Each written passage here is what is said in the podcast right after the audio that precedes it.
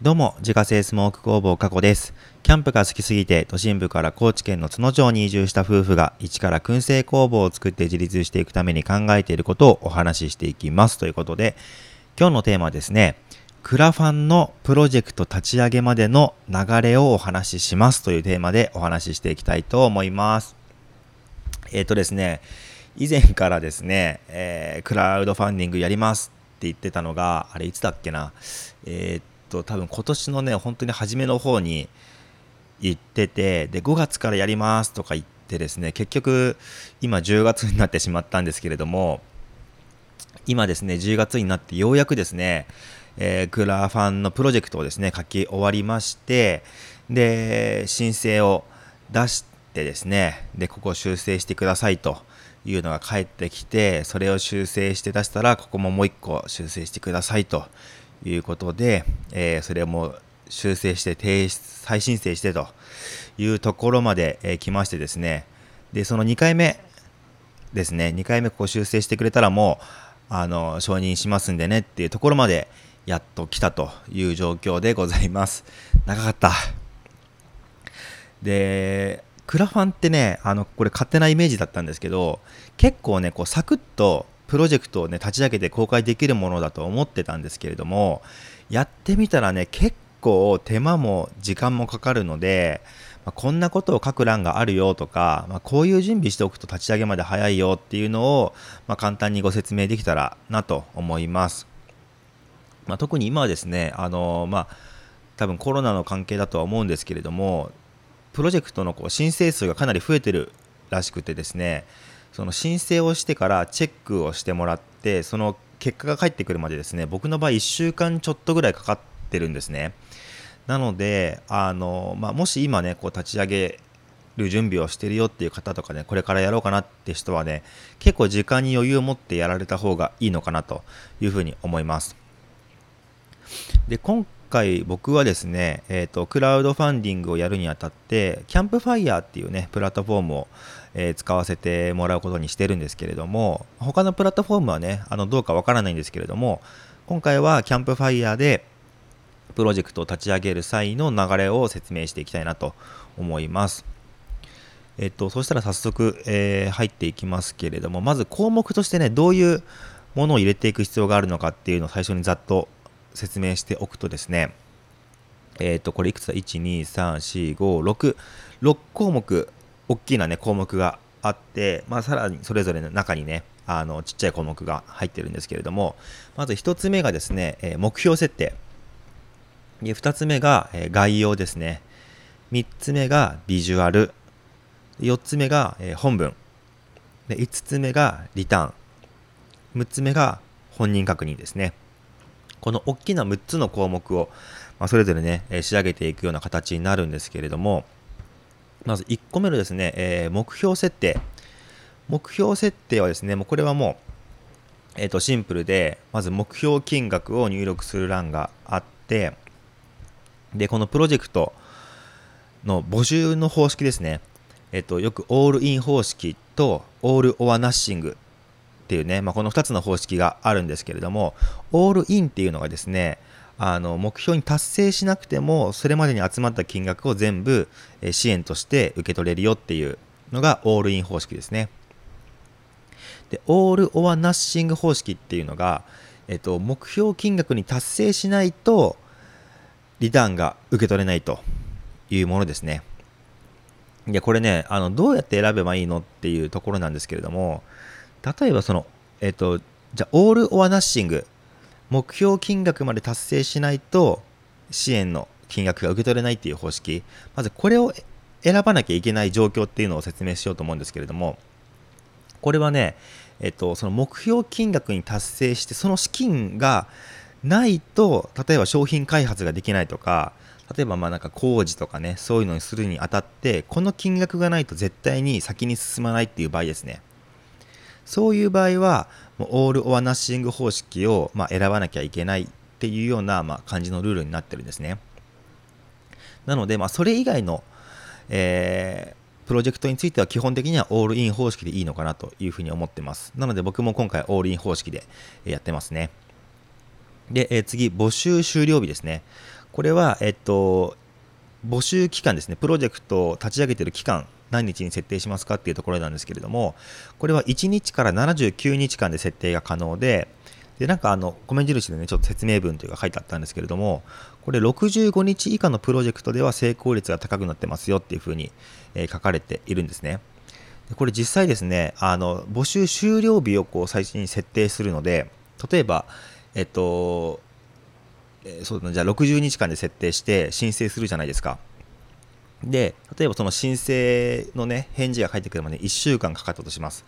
でそうすると、えっと、そのもともと60日って設定した分から1週間引かれて、えっと、開始しなきゃいけないので、まあ、ちょっと最初は長めに取っといてもいいのかなというふうには思ってるんですけれども、これ後で修正できるのかな？ちょっとここの辺わかんないんですけれども、僕はちょっと長めにその分取っておいて、で、まあ、申請が降りてからはですね、あの、いつから開始しますっていうのはもう自分で自由に設定できるそうなので、なので長めに取っておいて、まあ、その、プロジェクト募集期間の日数になったタイミングで、えーと、開始をするっていう形でも、まあ、いいのかなというふうに思っております。で、えー、次、概要ですね。2つ目の大きな項目、概要。概要に行くとですね、これ何書くかっていうと、えー、まずタイトルですね。これ、プロジェクト名を書くところになってます。で、その次に概要文っていうのを書くところがあって、で、あとカテゴリーですね。例えばこのプロジェクトっていうのは、えっと、どういうカテゴリーなのかっていうのをまあ書くんですけれども例えばそのプロダクト系の、えプロジェクトですよとかあのフード系のプロジェクトですよとかあとまちづくり系ですよとか、まあ、そういういくつか項目が分かれてたりするのでその中から、ま、自分のプロジェクトと一番、ね、近い、えカテゴリーを選んでいくっていうことですね。でその次に関連する地域。これはですねなんか検索した時にその地域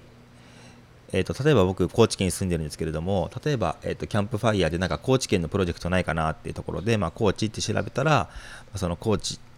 えーと、関連する地域で高知県っていうのを設定してるね、プロジェクトがこう上がってくるような、まあ、そういうふうにまあ相当かけるための、えー、設定だと思うんですけれども、まあ、そういうのを入れていくと。で、え次3つ目ですね。3つ目に行くとビジュアルなんですけれども、これは、えっ、と、あれですね、えっ、と、プロジェクトのその最初にこう写真が出てくるじゃないですか。あれをね、こう入れていくところなんですけれども、メイン画像を1枚、これはもうあの、プロジェクト1段でバーって出てくるときの最初のこの、まあ、サムネみたいなやつですね。サムネイルみたいなやつを1枚設定して、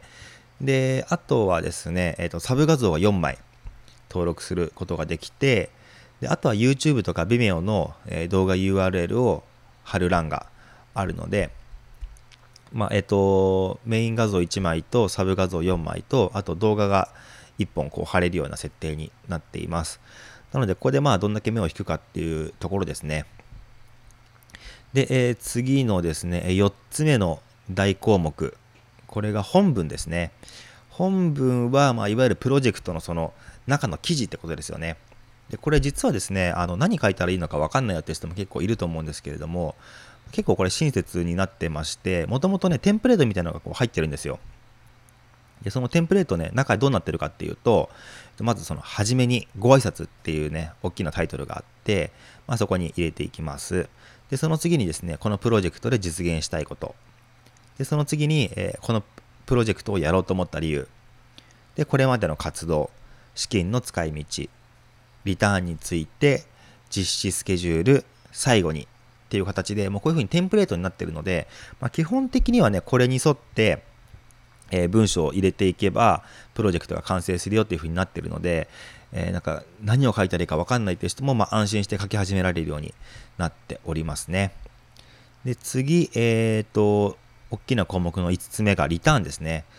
これは1個ずつ登録していく形になるので、最初ね、僕、あれ、これ1個しか登録できないのかなって思ったんですけれども、まあ、登録したらですね、また追加するっていう形でボタンが出てくるので、まあ、それで何個でもね、こう、えっ、ー、と、リターンを追加していくことができるんですけれども、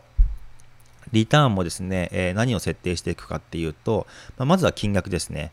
このリターンは何円で、えー、支援しますっていうその金額を設定して、で、その下にこの内容ですね。このリターンはどういうものかっていう内容をまあ書く欄があっ、て、で、その、えー、リターンは、えいつお届けになるのかっていうお届け予定の、えー、まあ、大体の日程を決めて、で、そのリターンの写真、これ5枚まで設定できます。であとはそのリターンを、まあ、限定数を設けるかっていうチェックがあってでその下にオプションですね例えばこの T シャツとかリターンに出す場合はそのサイズ SML とかどれにしますかっていうのとか、あ、と色をどうしますかとか、まあ、そういうふうにね、まあ、各自でこうオプションを設定できるような欄もあったりします。で、あとはその酒類に関する同意ですね。で、リターンにお酒が入っている場合、これチェック入れるとですね、まあ、20歳以上が支援できるようになるよっていう、そういう設定ですね。で、あとは、えっと、そのリターンをお届けするための、まあ、メールアドレスの取得をするかどうかと、お届け先を取得するかどうか。で、そのアドレスと、えっと、住所以外の、えー、情報が必要な場合は、まあ、備考欄に書いてもらうように、こう設定したりとかですね、まあ、そういうのを入れていくっていう形ですね。で、最後は、え本人確認になるんですけれども、これはもう自分の名前、住所、えー、電話番号、生年月日と、あと本人確認書類ですね。で、最後にその運営主体が法人なのか個人なのかっていうところにチェックを入れて、え、これを全部入れて、やっと申請ボタンが押せるという感じですね。なので今、ざっとね、あの、言っただけでも結構な量があったと思うんですけれども、これはなかなかね、あの、ボリュームがあるので、まあなんかすぐにサクッと書いて公開できるでしょうって思ってやり始めると結構ねここでねあの心折られる人もねいるんじゃないかなと思うので、まあ、あらかじめこういう項目があるんだよっていうのを知っておくだけでもねだいぶ心持ちが、まあ、違うんじゃないかなというふうに思います。でえっ、ー、とですね個人的にですね結構あのつまずいたのがですねやっぱりそのビジュアルの面ですね。写真。写真をどうするかとかあとやっぱちゃんとした写真を撮りに行かなきゃっていうところでそこに結構ね時間を取られたりしたんですよ。で僕の場合は結構ね外で撮りたかったので天気がまず合わなかったりとかですね、まあ、そういういろんな条件が合わなかったりしてなかなかね撮りに行けないとかもあったんですけれどもこのねビジュアルまあいわゆるサムネになるようなトップのね画像とあと今回のそのプロジェクトに関するサブ画像4枚。まあ、こういうのもあらかじめね用意しておくとすごいスムーズじゃないかなと思います、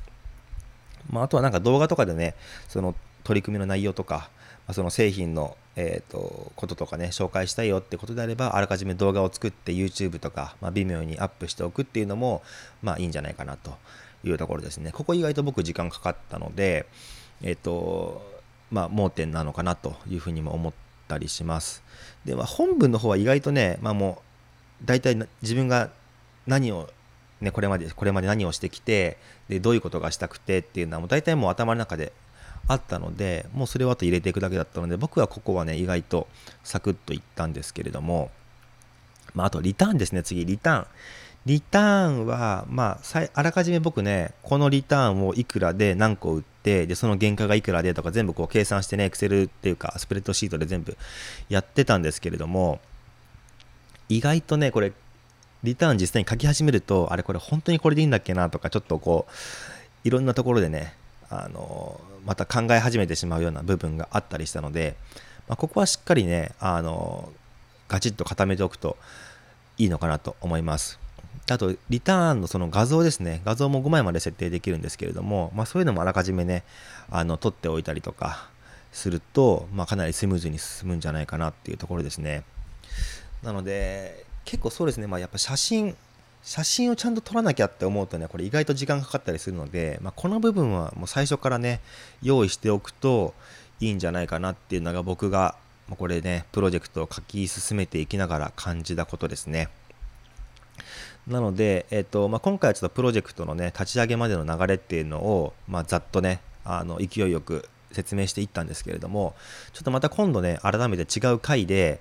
あのこういうところをね指摘されたよとかその申請してこういうところをあの直してねって言われたよとかですね、まあ、そういうところをちょっとまた説明する回も設けたいなと思いますのでまたそれはそれでお楽しみにしていただければなということで今日はですねクラファンのプロジェクト立ち上げまでの流れをお話ししますというテーマでお話しさせていただきました。月間800袋販売しているスモークナッツの購入は Web ショップから購入が可能です。概要欄にショップページのリンクがありますのでご確認ください。過去の詳しいプロフィールや商品取扱店舗についてはホームページに掲載しておりますので、詳しくは概要欄からご確認ください。それではまた明日。バイバーイ。